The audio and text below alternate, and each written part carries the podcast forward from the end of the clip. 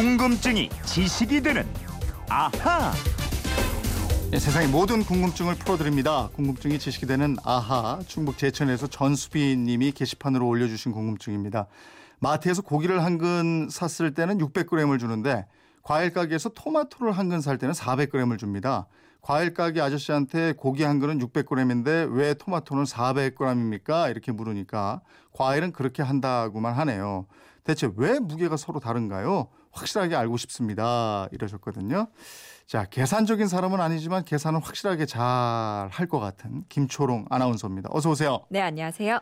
김초롱 씨도 뭐 마트나 네. 시장 가서 뭐 사오라는 심부름 잘 했나요? 어, 잘했죠. 음. 어릴 때 저는 마트가 아니고 슈퍼였어요. 동네 슈퍼에 가서 예. 뭐 두부 한 모 사와라. 그러면은 어. 그러면은 요거 얼마 남으니까 요걸로 과자 사 먹어도 돼요, 그치, 엄마? 그 동전 주고 예. 예, 고재미에 가고 예. 예. 재밌었습니다. 맞아요. 예. 먼저 이분이 질문하신 근이라는 무게단위 예. 일상생활에서 이게 이제 이렇게 미터법이 되면서 이거 쓰면은 안 되는 거고 미터법으로 가야 되는 건데. 예, 그렇습니다. 근데 근, 양, 돈, 관, 뭐 평, 자 이런 거. 과거에서부터 전통적으로 우리가 많이 써왔던 단위들이거든요. 그렇죠. 예, 이게 저 이걸 공부해 본다 이런 생각으로 한번 오늘 쭉 들어보시면 좋을 것 같아요. 네, 네. 예, 예. 먼저 살펴보겠습니다. 도량형 단위는 미터법으로 바뀐 지 꽤 오래됐는데요. 우리 선조들이 써온 속담에는 도량형이 아직 많이 남아 있습니다. 몸이 천근만근이다 이런 말씀 많이 하시죠. 내 코가 석자다. 천리길도 한 걸음부터 이렇게 보면은 단위가 숨어 있어요. 네. 근데 이런 측정 단위가 어떻게 나왔는지 오늘 이거 좀 알아보자고요. 예. 예. 지금 청취자 질문하신 내용이 고기 한 근과 채소 한 근이 왜 다르냐 이건데요. 옛날에 쓰던 무게 단위로는 약, 근, 양, 균, 섬 등등 여러 가지가 있습니다. 이 중에 우리 선조들이 주로 사용한 단위 양, 근, 관이었는데요. 근이라는 단위는 기원전 이백이십 년경 중국 진나라에서 시작됐습니다. 기장이라는 곡식 아시죠? 네. 쌀에 같이 넣으면 이렇게 조그매갖고 네, 네. 맛있는데 네. 이 기장 이천사백 톨의 무게를 한 양으로 정했고요. 열여섯 양을 한 근으로 정했습니다. 오, 이런 측정 단위는 사실 사회적으로 사람들끼리 하는 약속이죠? 그렇죠. 우리가 초록 신호등이 켜지면은 걸어가고 이렇게 약속하는 것처럼 곡식 이천사백 톨의 무게를 한 근으로 하자 약속을 한 건데요. 이렇게 단위 계산법이 우리 고려에 전해졌고요. 십 세기경에 우리나라에서도 열여섯 양이 한 근, 백 양이 한 관 이렇게 발전했습니다. 아, 그렇군요. 근데 왜 고기하고 채소는 한 근의 무게가 서로 달라졌어요? 당시 고기나 한약재 같은 적은 양이지만 가격이 많이 나가는 물건은 한 근 단위로 거래를 했는데요. 네. 채소는 그에 비해서 비싸지 않고 적은 양이 아니라 대량으로 거래를 했습니다. 음. 그렇기 때문에 근이 아니고 관 단위로 백량 단위로 거래를 했습니다. 네. 원칙대로 하면 한 관이 약 여섯 근인데요. 사람들이 쉽게 계산을 하려고 한 관을 십 근으로 계산을 했다 그래요. 음. 그러니까 한 관은 십 근, 백량 이렇게 계산하게 된 거죠. 네. 그래서 채소는 한 근이 십 량이 된 겁니다. 아, 고기는 한 근이 열여섯 량인데 예. 채소는 중간에 바뀌어서 한 근이 십 량이 됐다 이거네요. 그렇죠. 예. 그렇게 정하고 오랫동안 쓰고 있었는데 근대 프랑스에서 세계 미터법이 정해집니다. 음. 그래서 우리도 서양의 킬로그램 단위를 받아들이게 됐는데요.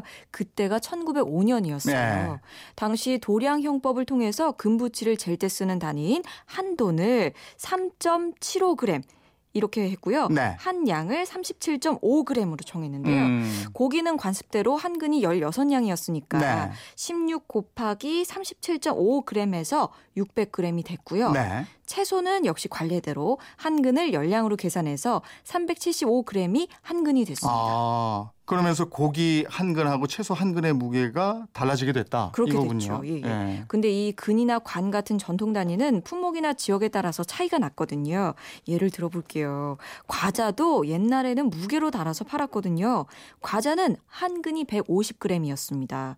그런데 채소는 어떤 지역에서는 삼백칠십오 그램, 어디서는 또 삼백 그램, 또 다른 데서는 이백 그램 등등으로 자기 마음대로 좀 정해서 거래가 됐어요. 네. 또 과일은 사백 그램, 고기는 육백 그램 이런 식으로 조금씩 차이가 음, 났습니다. 지역별로 그렇게 또 차이가 나니까 더 헷갈리고 이러는데 예. 무게뿐이 아니고 논의 면적을 재는 기준도 달랐던 것으로 알고 있어요. 예, 논 면적을 과거에는 마지기라는 단위로 측정했는데요. 경기 지역에서는 한 마지기가 사백구십오 제곱미터, 충청도에서는 육백육십 제곱미터, 강원도에서는 구백구십 제곱미터로 통용되고 있습니다. 음.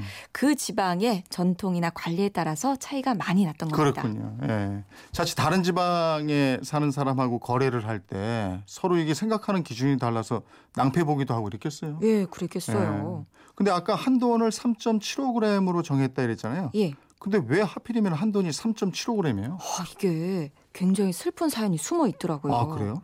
돈이라는 단위가 원래 일본 사람들이 진주의 무게를 달 때 쓰던 단위거든요. 음... 서양에서 미터법으로 일 킬로그램의 무게를 정해버리니까 네. 일본도 미터법을 도입하게 됐는데 음. 이 기준이 되는 진주 무게를 달아봤더니요. 삼 점 칠오 그램이었대요. 네. 그래서 한돈을 삼 점 칠오 그램으로 정하고 네. 이 영향으로 우리도 한돈을 삼 점 칠오 그램으로 정했던 거예요. 아, 그렇군요. 그러니까 일제가 우리가 일상생활에서 쓰는 도량형 단위에도 영향을 많이 미치고 이랬네요. 네, 그랬습니다. 음. 그리고 우리가 아파트 면적할 때 뭐 몇 평 이렇게 단위를 많이 썼었잖아요. 네.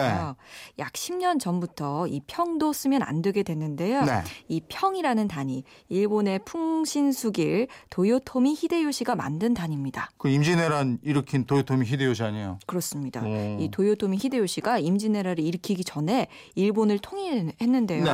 자기를 도와서 공을 세운 부하들의 공로를 치하하려고 땅을 나눠주기로 했는데 네. 이 땅의 면적을 계산할 넓이 단위를 새로 만듭니다. 네. 그게 바로 평이었고요. 아. 면적 단위인 평은 평평하다, 다스린다, 평정한다 이런 뜻의 평평할 평자에다가 흑토자를 왼쪽에 붙인 한자고요. 네. 이 한자를 새로 만든 게 바로 도요토미 히데요시였습니다. 어. 그럼 이 단위가 우리나라로 넘어온 건가요? 그렇죠. 음. 일제가 한일 강제 병합 직전에 일본인들이 우리 우리나라를 빼앗기 위해서 전 국토를 측량을 했는데 음. 이때 사용했던 단위고요.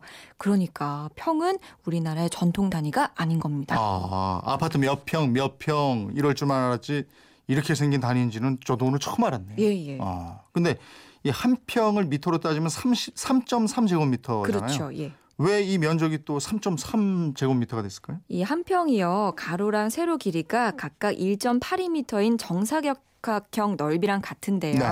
일 점 팔이 미터, 백팔십이 센티미터는 이 성인 남성의 평균 키 약 백칠십 센티미터보다 약간 크잖아요. 네. 즉 보통 키 남자 어른이 어느 방향으로 누워도 누울 수 있는 공간을 한 평으로 삼았던 겁니다. 아, 그렇군요. 저 시작할 때 말씀드렸듯이 지금 얘기 나누면서 나온 단위들은 모두 비법정 계량 단위잖아요. 그렇습니다. 그죠? 그럼 쓰면 안 되는 거고 예. 앞으로 이것도 예. 법으로 규정이 돼 있다고 그래요? 쓰면 안 되도록. 예, 규정이 돼 있고 예. 벌도 있습니다. 어. 이 비법정 계량 단위로 표시된 계량기를 사용하거나 사용할 목적으로 소비한 자는 이 년 이하의 징역, 칠백만 원 이하의 벌금이고요. 어. 비법정 계량 단위로 표시된 계량기나 상품을 제작 또는 수입하게 되면 일 년 이하 징역, 오백만 원 이하 벌금 등에 처하게 됩니다. 음. 길이는 자, 마, 리, 피트, 인치, 마일, 야드 이거 대신에 미터, 센티미터, 킬로미터로 표시를 해야 하고요. 네.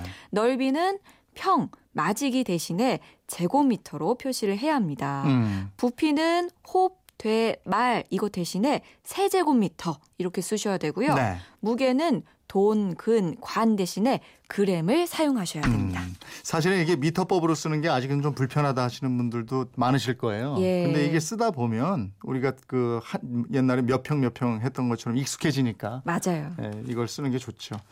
예, 제천의 전수빈 애청자님, 왜 고기 한 근하고 과일 한 근의 무게가 다른지 이제 확실히 아셨죠? 저희가 선물 보내드리겠고요. 이분처럼 궁금증, 호기심이 생길 때 어떻게 하면 되죠? 예, 그건 이렇습니다. 인터넷 게시판이나 엠비씨 미니, 휴대폰 문자 샵 팔공공일 번으로 문자 보내주시면 됩니다. 짧은 문자 오십 원, 긴 문자 백 원의 이용료가 있습니다. 여러분의 궁금증 저희와 꼭 함께해 주십시오. 네, 내일은 어떤 궁금증 풀어주실 거예요? 아, 지난번에 샌드위치하고 반응이 참 좋았어요. 오늘도 점심 드실 때 뭐 햄버거나 핫도그 음. 이런 간단한 음식 드시는 분들도 계실 것 같은데요. 네. 햄버거, 핫도그 왜 이름을 그렇게 부르고 보게 됐을까요? 음. 요거 알아보겠습니다. 이것도 궁금하네. 네. 궁금증이 지식되는 아하 김초롱 아나운서였습니다. 고맙습니다. 고맙습니다.